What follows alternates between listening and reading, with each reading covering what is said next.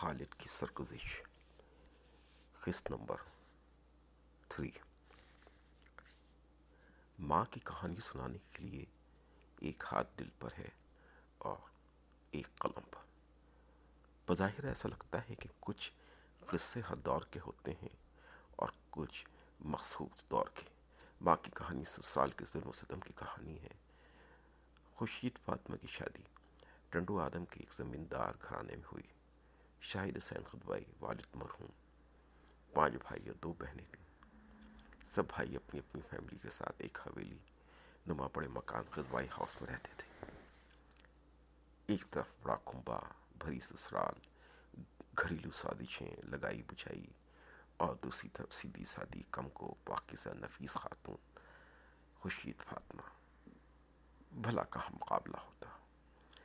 نتیجہ بیمار ہوئی۔ دماغی دورے پڑنے لگے۔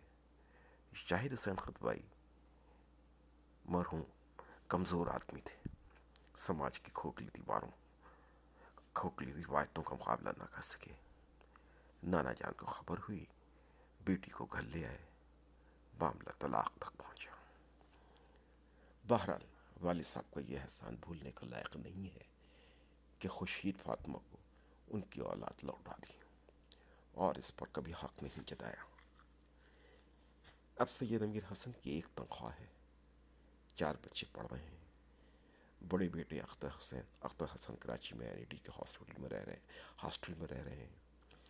اور ستم بھی ہوا کہ بڑی بیٹی اپنے بچے کے ساتھ میں کے آ کے بیٹھ گئی۔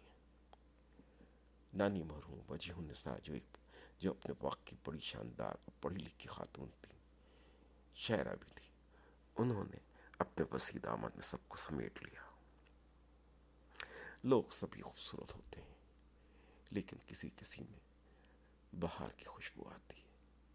مقدور ہو تو خاک سے پوچھوں کہ اے لئیم، تو نے وہ گنجھائے ہائے آیا، کیا کیے